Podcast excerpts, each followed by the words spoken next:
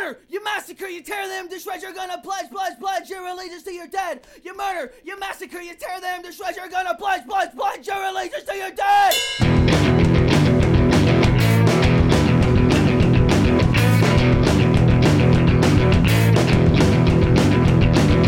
Pillars of the community, pillars of the community, pillars of the community, pillars of the community.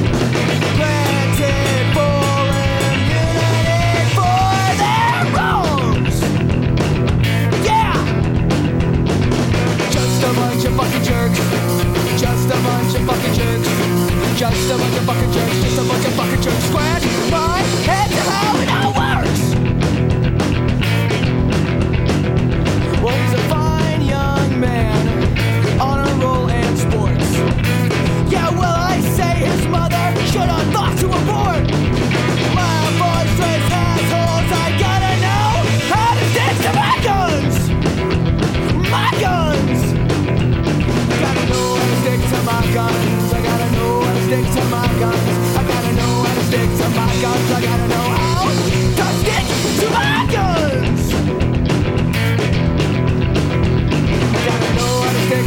guns. I gotta know how to stick to my guns. I gotta know how to stick to my guns. I gotta know how to stick to my guns. Night listeners, welcome to an all new Iowa Basement Tapes. I'm your host, Christian Day, and I have a guest. I haven't had a guest in a while, um, which I'm actually really stoked about. Um, we've been talking about doing this for quite some time, and I didn't get a chance to meet up with him in person when I was in his neck of the woods.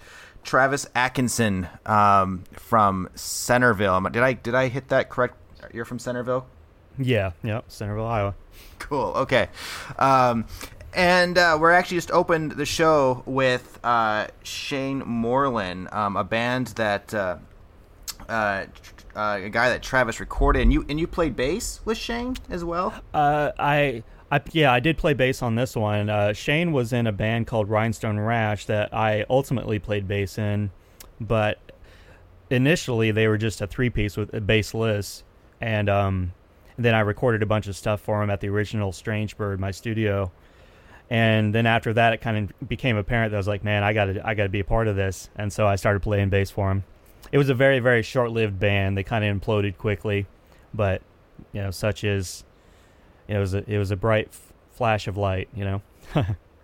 And when so let's let's kind of backtrack here. So you have um, you have a studio in Centerville, and I and and actually I, I learned about you. You you found the show, and I think I played a Captain Three Leg song that you recorded. Yeah, yeah, and this is you know, man, this is about a year ago, really. Um, I a little bit of backtrack from that. I, I'm from Centerville, but I moved away several, well, I guess about nine years ago, uh, to uh, Nashville, Tennessee, and uh, did the studio thing there. I had a Strange Bird there, and um, and I decided to make the decision to uh, move back a couple years ago. So about two and a half years ago, 2018, middle of uh, spring of 2018.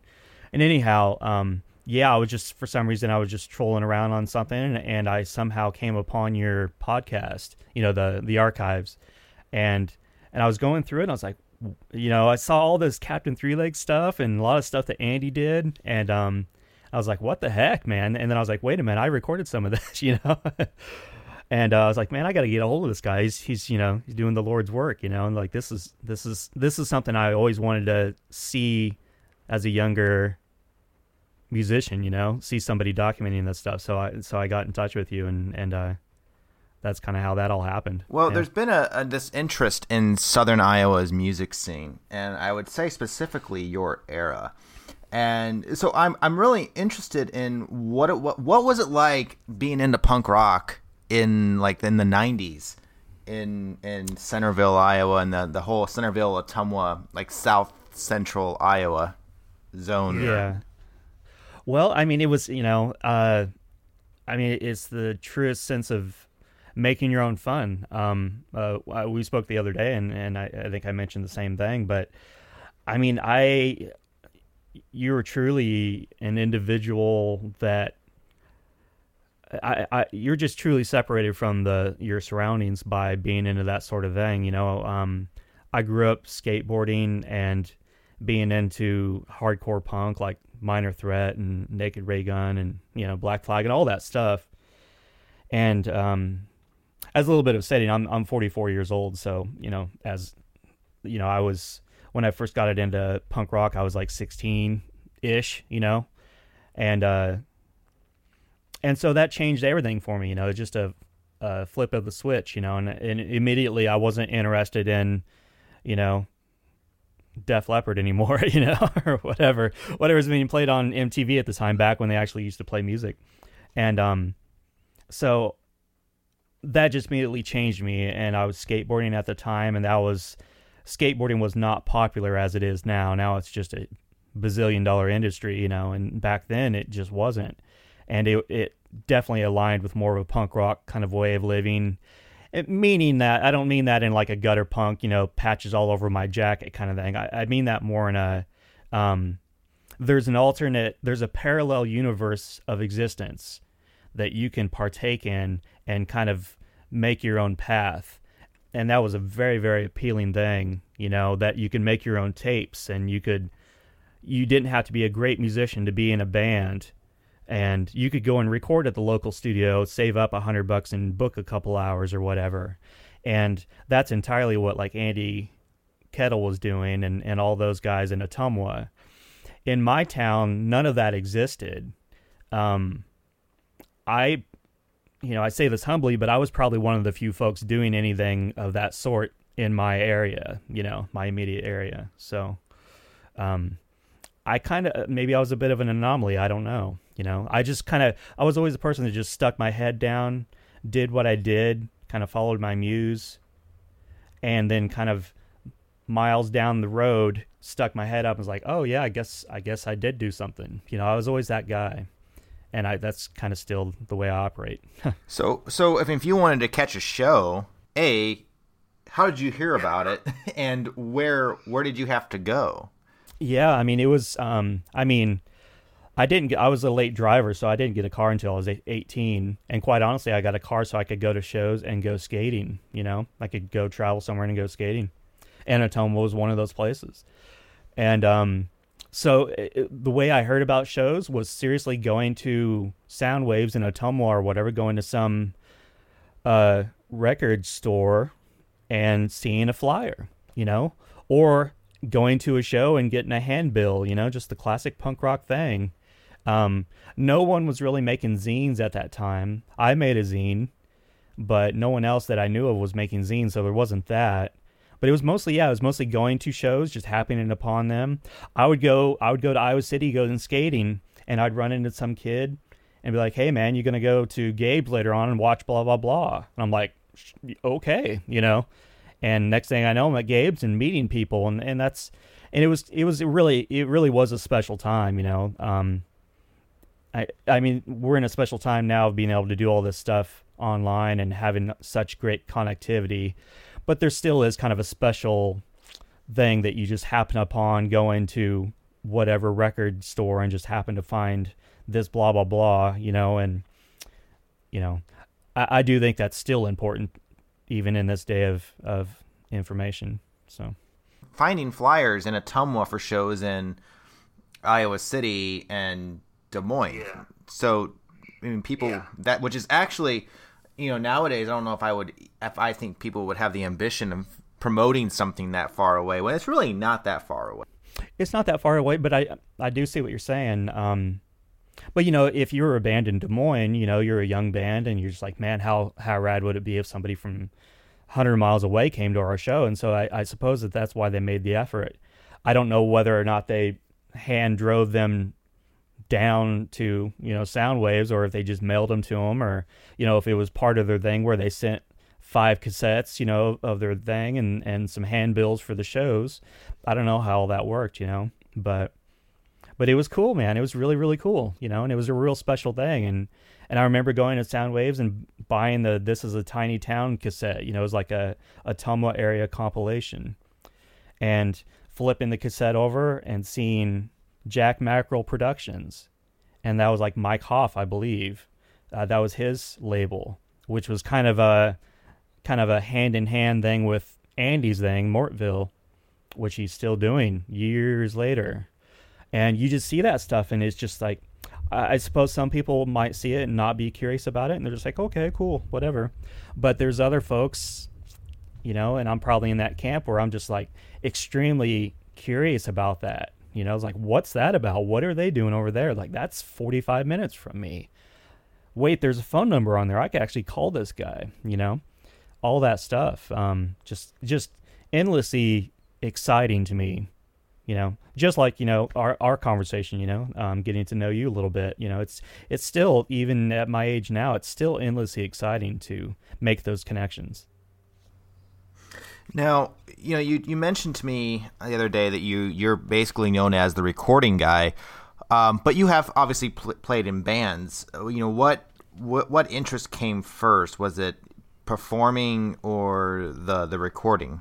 uh, playing, but I will say I, I started playing when I was 16, playing guitar. Um, but quickly after that, within a couple years, the recording bug kind of hit, and it was just a curiosity. I wasn't like I wasn't you know back then there wasn't the proliferation of internet information. You know how to produce a record from your bedroom. There wasn't any of that.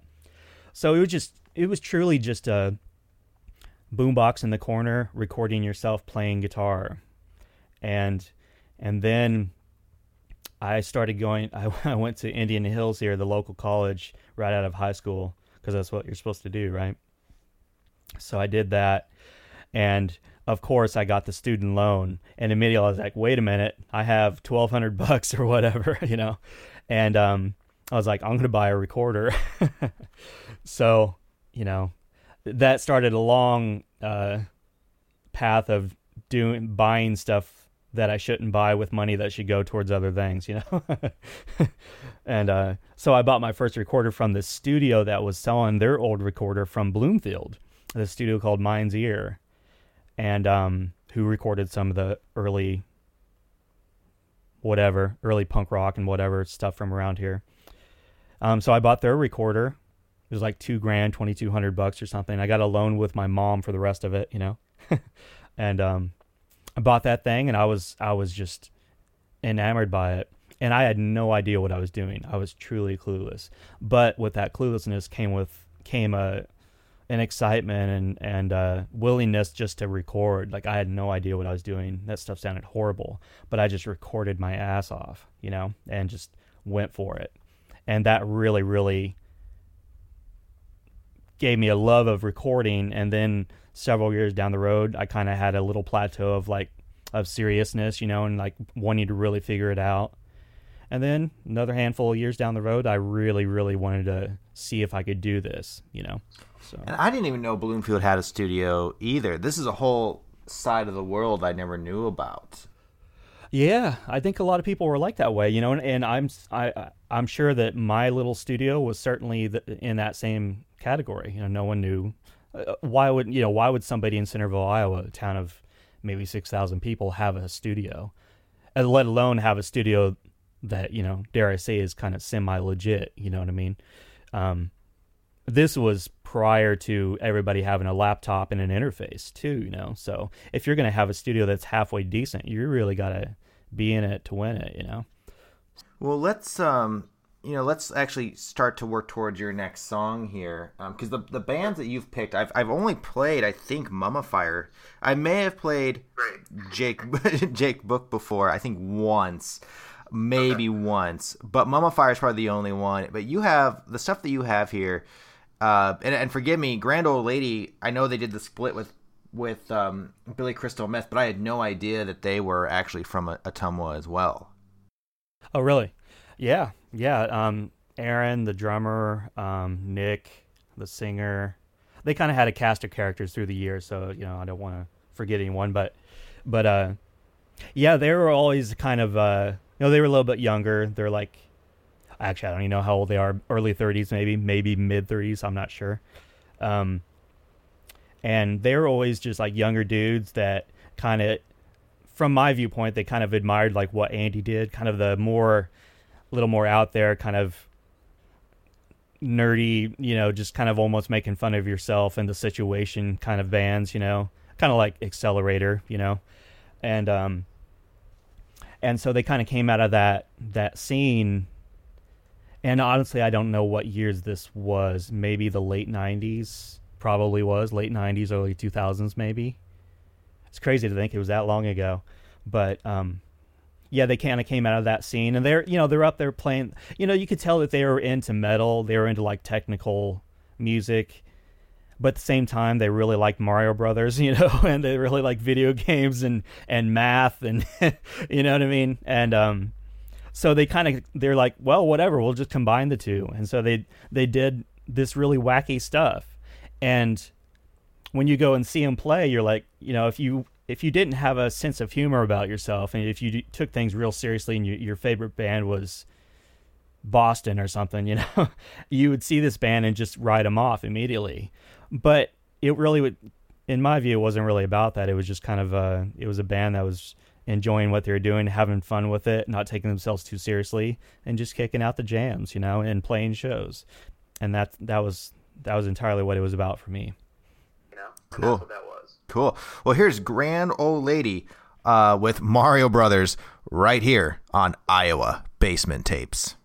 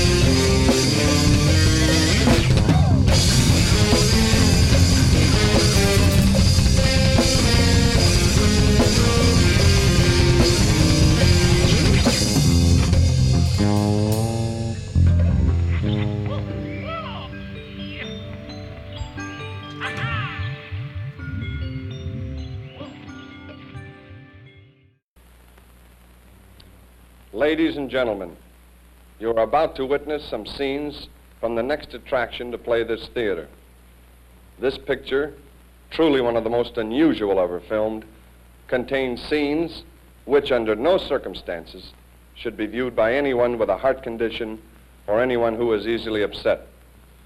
We urgently recommend that if you are such a person or the parent of a young or impressionable child now in attendance, that you and the child leave the auditorium for the next 90 seconds.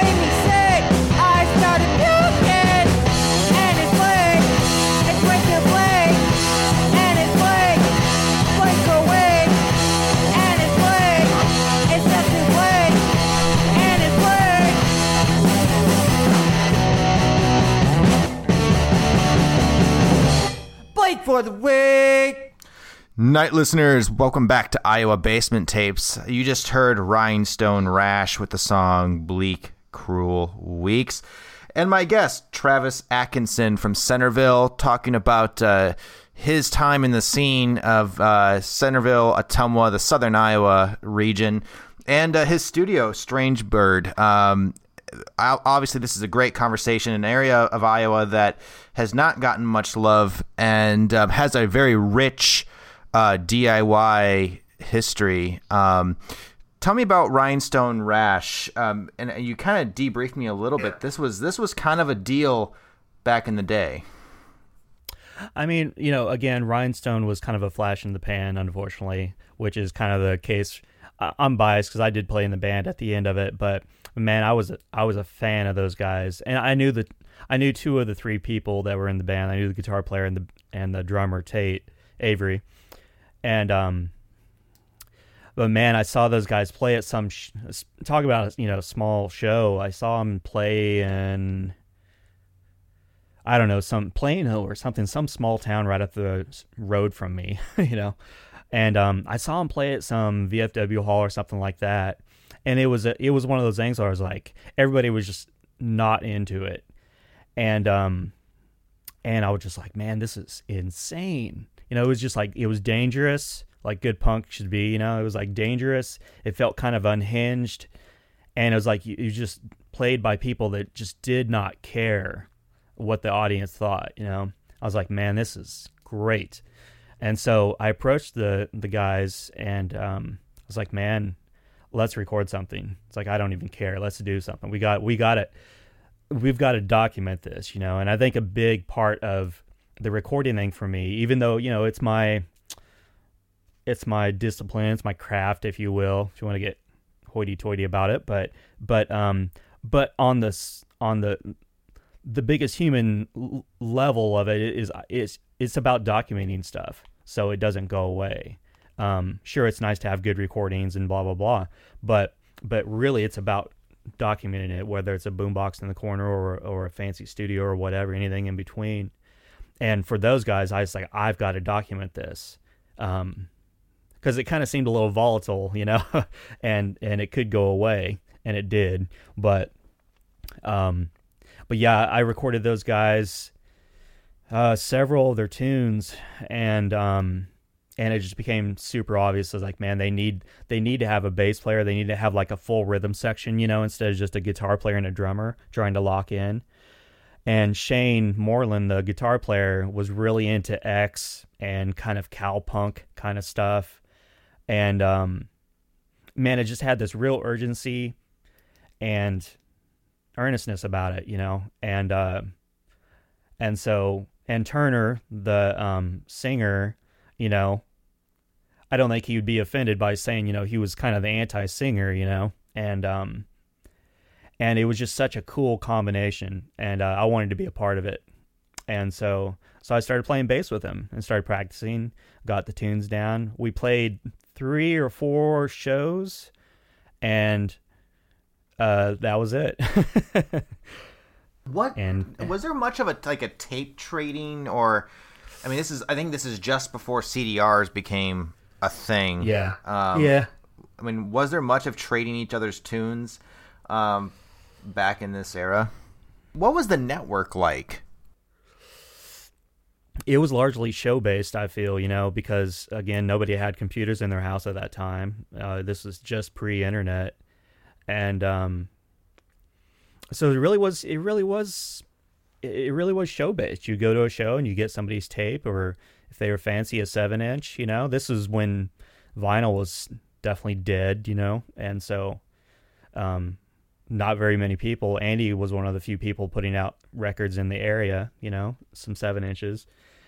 And uh but yeah it was really pretty much that. It was uh the tape trading really was i don't know if there's much trading going on. It was more so you go to the show and you buy the five dollar cassette or whatever or you go to soundwaves. I gotta say soundwaves was a a to me it was a real integral part of it I, every time i'd go to town to go skating or whatever or to go to a show i would i would go early so i could go up to soundwaves and check it out and see what they have in their local bin you know and I would see stuff that Andy was putting out or the whomever, you know. Uh, Jason Bollinger had a record label. You know, Jason is the drummer in, uh, probably most famously the drummer in She Swings, She Sways. And he was in Rusty Metal Primer, I believe, and a number of other bands. He's in X-Ray Mary now. X-Ray Mary, yeah, I was gonna say, and uh, I mean, I've I've I've communicated through uh, with Jason from the film indus- industry side. Right, right. Big horror guy. Yeah, he j- he just came to the studio about a month and a half ago. He played on a a, a track for a couple tracks for a, a local artist from Oskaloosa named Brittany uh, Bedford or Brittany Sword. Brittany Sword, I guess, is her name. Um, but yeah, he just he was just in the studio like a month and a half ago. So You know, the the record store, sound, you know, Soundwaves. yeah, I mean it's been it's long defunct. It's been gone, you know, for a long time. But it was a pretty happening spot.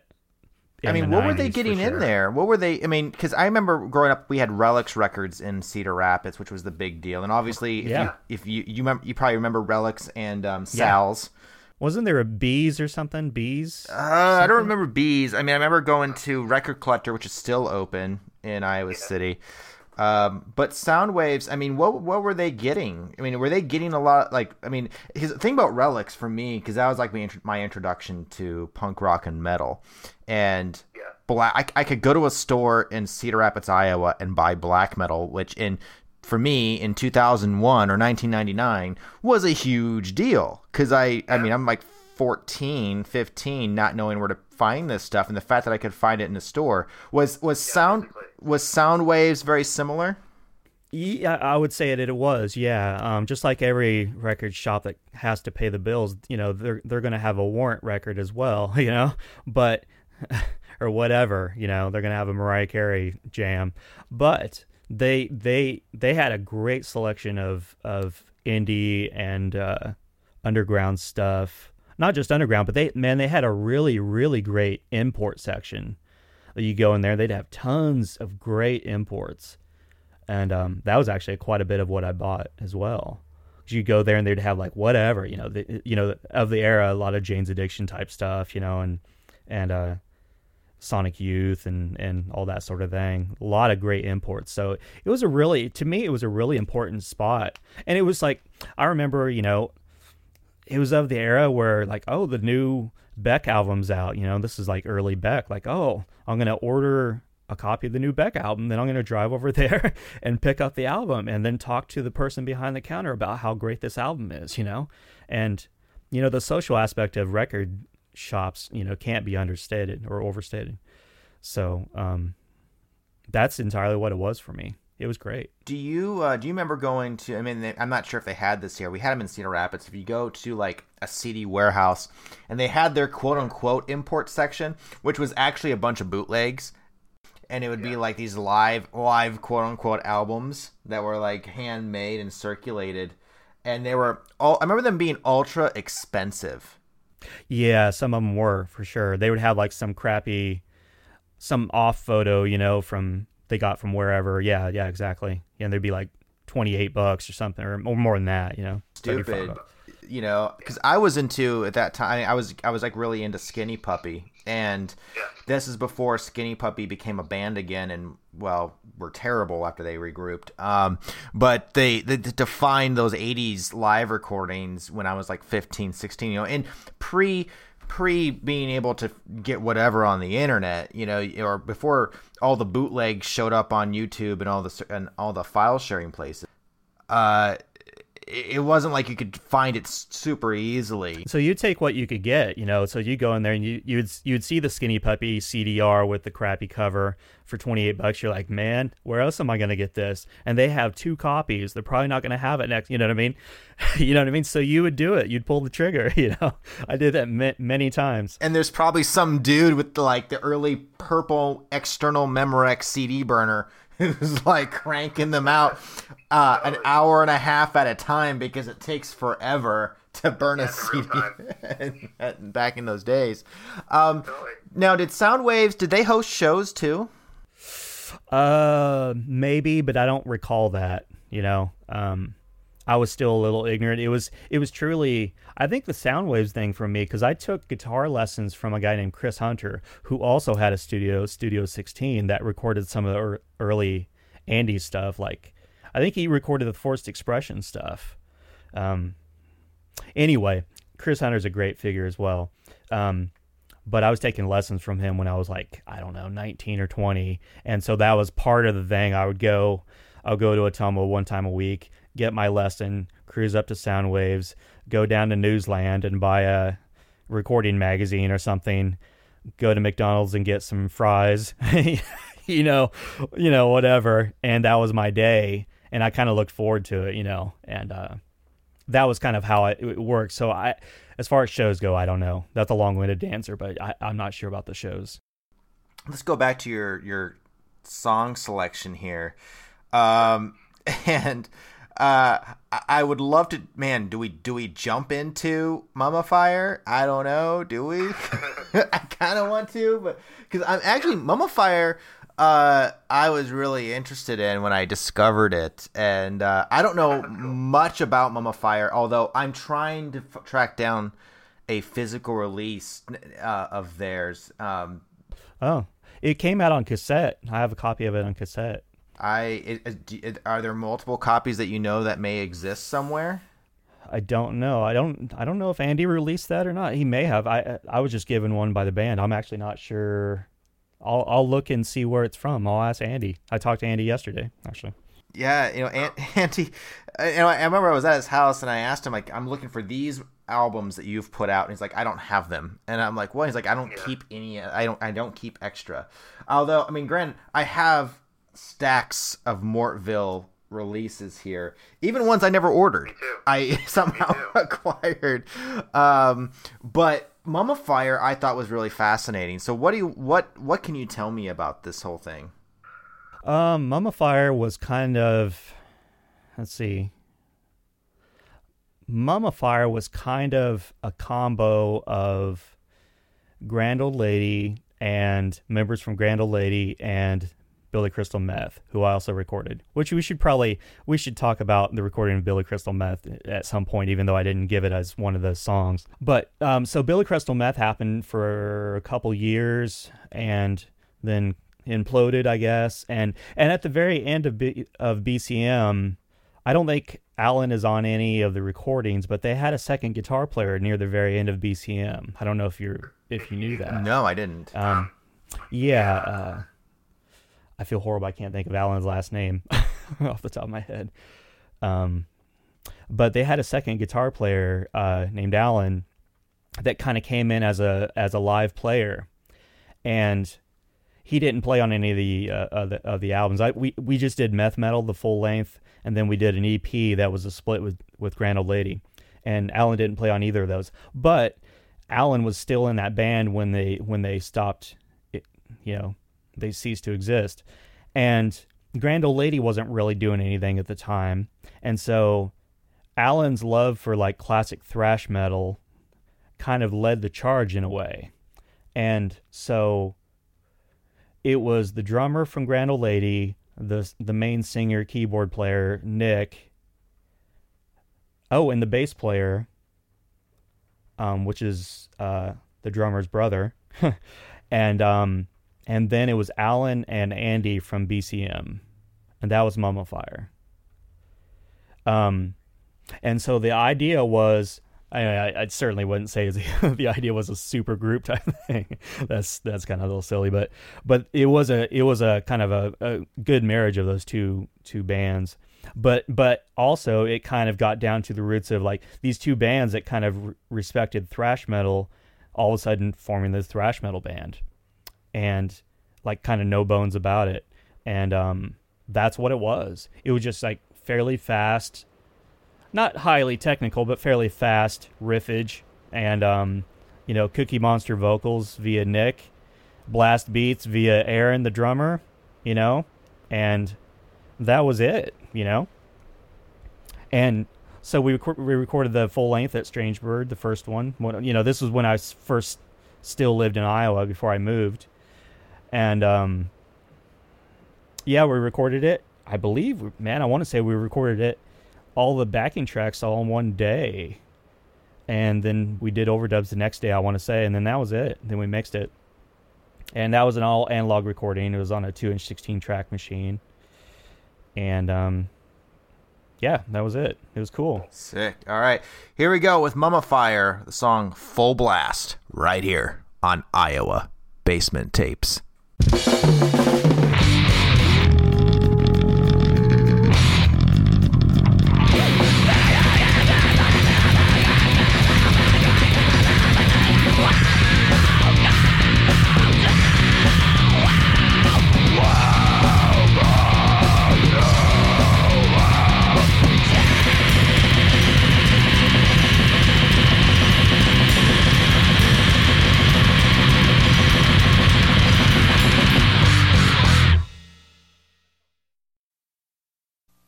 Gentlemen, an extraordinary journey into the unknown awaits you. The unimaginably weird, dark universe of ESP, extrasensory perception, crashes into the mysterious depths of black witchcraft in a strange and mysterious motion picture unlike any you've ever seen. Something weird. Gifted with psychic powers even he cannot understand this man finds himself catapulted into the supernatural, a world in which magic and witchcraft battle for supremacy with powers ordinary men could never understand. Around this beautiful girl whirls a maniac's bedeviled list of questions. From these eyes spurts a savage curse that kills anyone in its way, where love and violence have the same meaning where the flesh can be exquisite or hideous, where forces far beyond the cosmic smash together in a collision that can shatter the heavens. Only a madman could understand it all. Only a wizard or a witch could bring about its astonishing conclusion.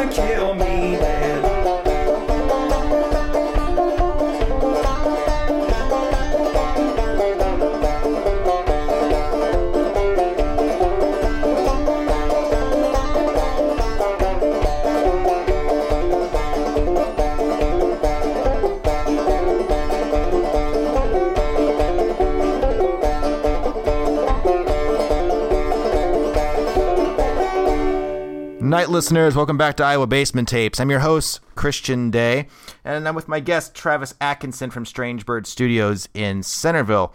And you just heard Jake Book, Wake Up My Darling. This is part of Travis's uh, Iowa playlist. And uh, we've been talking about uh, Ottumwa, Centerville, Bloomfield, the entire southern Iowa, central southern Iowa scene. Um, Jake Book, who is still very active, and this was very much a departure from the the crazy stuff we heard earlier, Mummifier, uh, Rhinestone Rash, and all that other stuff. Um, what what can you tell me about Jake Book? Because I've played him on the show. He kind of has that William Elliott Whitmore vibe to him.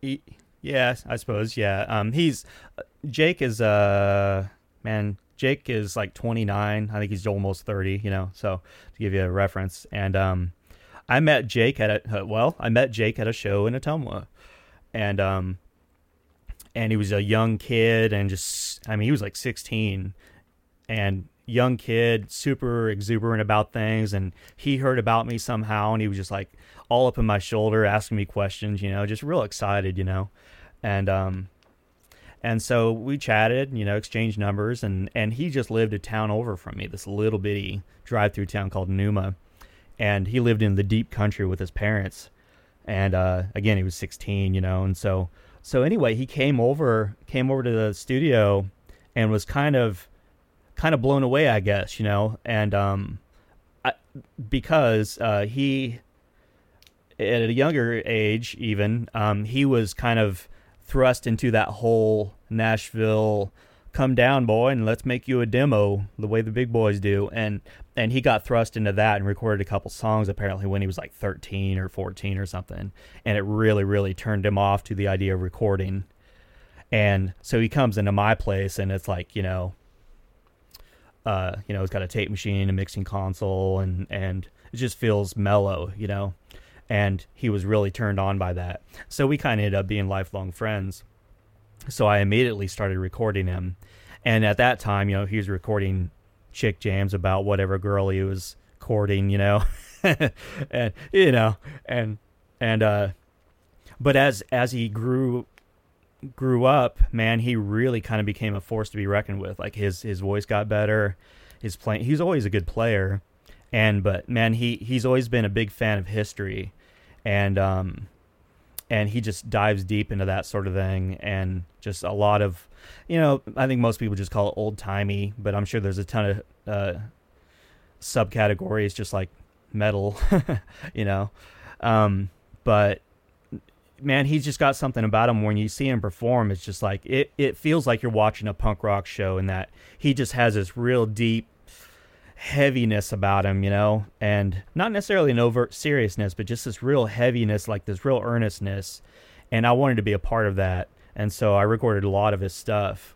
And the song that you just played was part of a, a series of songs that he recorded in Nashville when I was living there, when I had a studio there. He was coming through town, stayed with me for whatever, a long weekend or something, and we bashed out a bunch of songs. So uh, I want to talk about your your brief stint in Nashville. Um, why you left, why you came back. Yeah, yeah, that's you know that's an understandable curiosity because um, I moved to Nashville in 2011 and I came back in 2018, and you know, um, uh,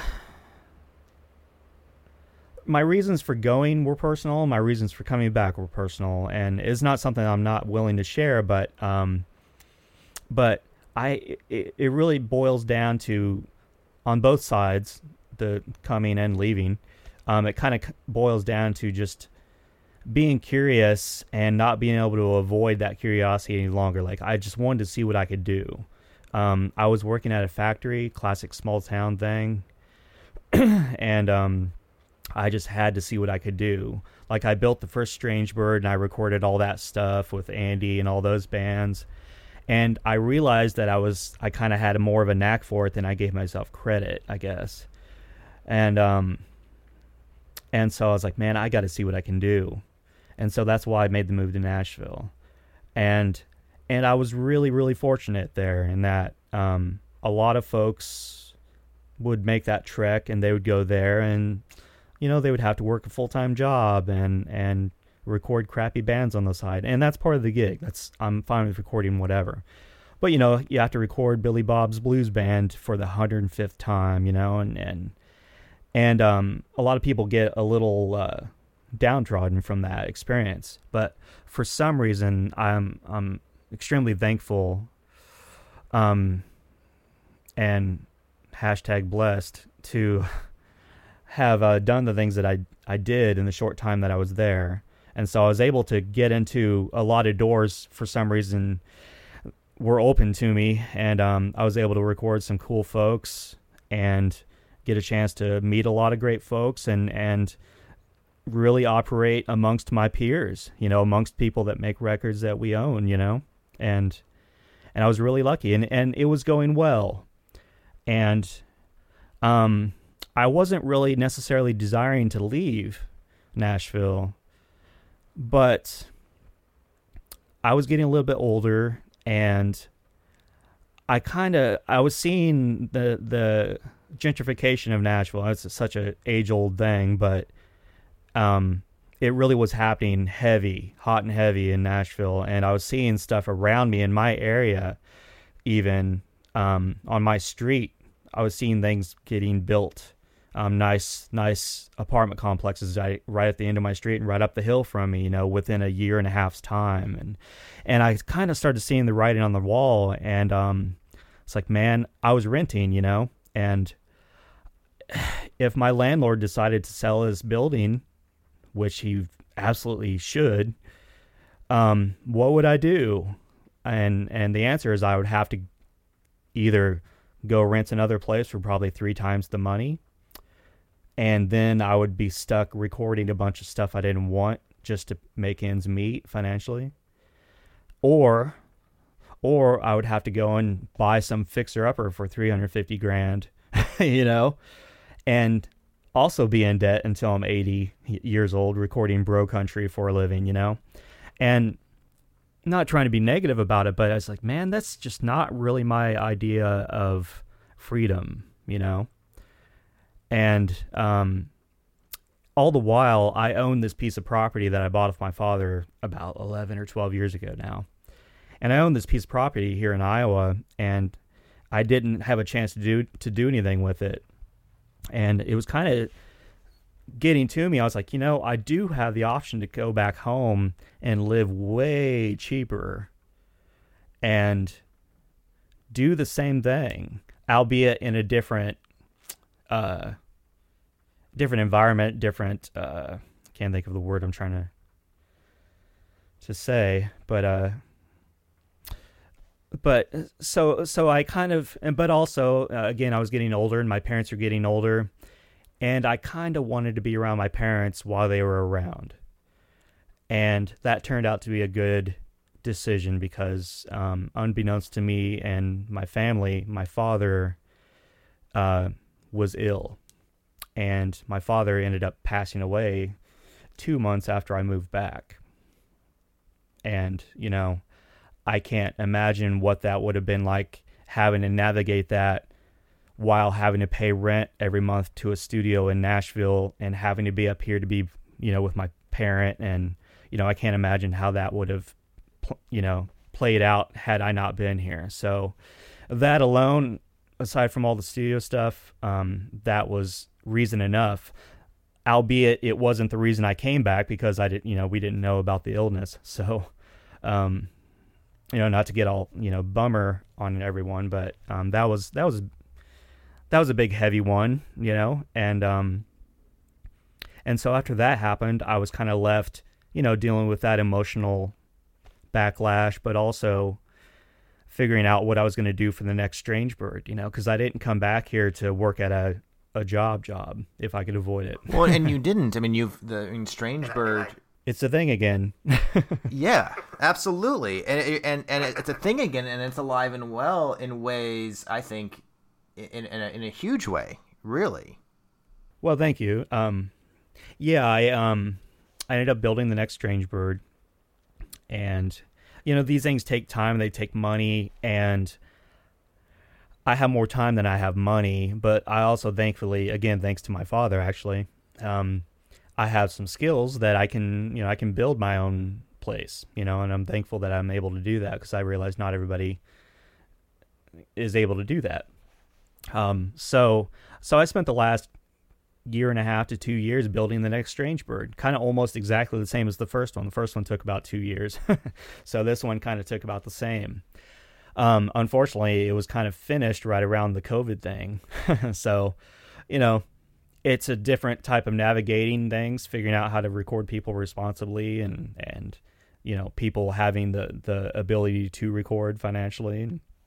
But I'm I'm making it work, and I'm considering other things. Um, I'm actually going to meet with a, a woman that has a music store in Oskaloosa this Friday, and going to talk to her about the idea of doing a kind of a satellite Strange Bird to help out the kids there that are um, being, you know, it's basically a lesson center, you know, and so when they're done taking lessons, they can, you know, graduate and have a recording, you know, and kind of just kind of share the stoke, you know, to these kids, and that's kind of that's a big part of the studio. Really, it really is to close this out tonight, um, I want to I want to play this last one. This was actually a band that you had, and I know you say as a joke, but I think it's important because yeah, yeah, this was just this is pure pure childishness. This is Tate and I going out skating at two in the morning. It's turbo hot out. We're skating, and um, there's a there's a street light beaming light down on this curb that we're skating, you know, and having a good session, sweating away. And me, as the juvenile person, you know, that I always will be, um, you know, I'm sitting there looking at the ground and I'm like, man, that's a big old shadow. And I'm like, hey, stick my finger out, got a shadow wang. and I was like, I was like, there's no better reason than to write a song about this immediately. So we we went home, went to my place, recorded the song Shadow Wang instantly. And but but at the same time we're like, man, we can't have a band called Wangs with the word Wang in it. So what do we do? Wad Shang, you know. That's awesome. Right? And, and so and yes, you can. You can so, have a band called Wang. No one will tell you, you no. You can, yeah. Yeah.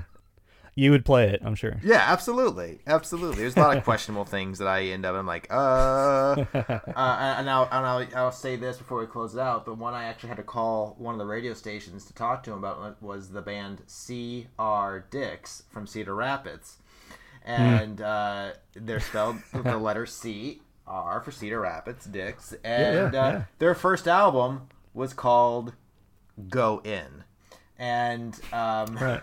it was a discussion that we had to have. So, right. Um, anyways, Wade Shang, uh, to close this out, I want to thank my guest Travis Atkinson for coming on the show, and what a great discussion. And I think there's gonna be more with uh, the, the, the the Southern Iowa uh, music scene. There's more to be discovered here. Um, until For next sure. week, everybody. Good night and uh, be safe out there.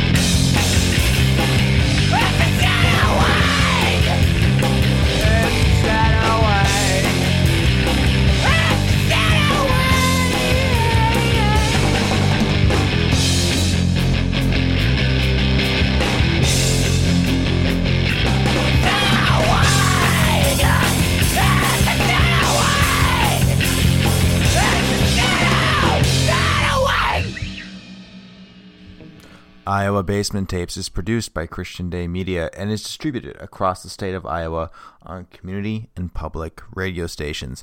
If you miss a show, be sure to subscribe to the podcast archives on Apple Podcasts, Stitcher, and Google Play.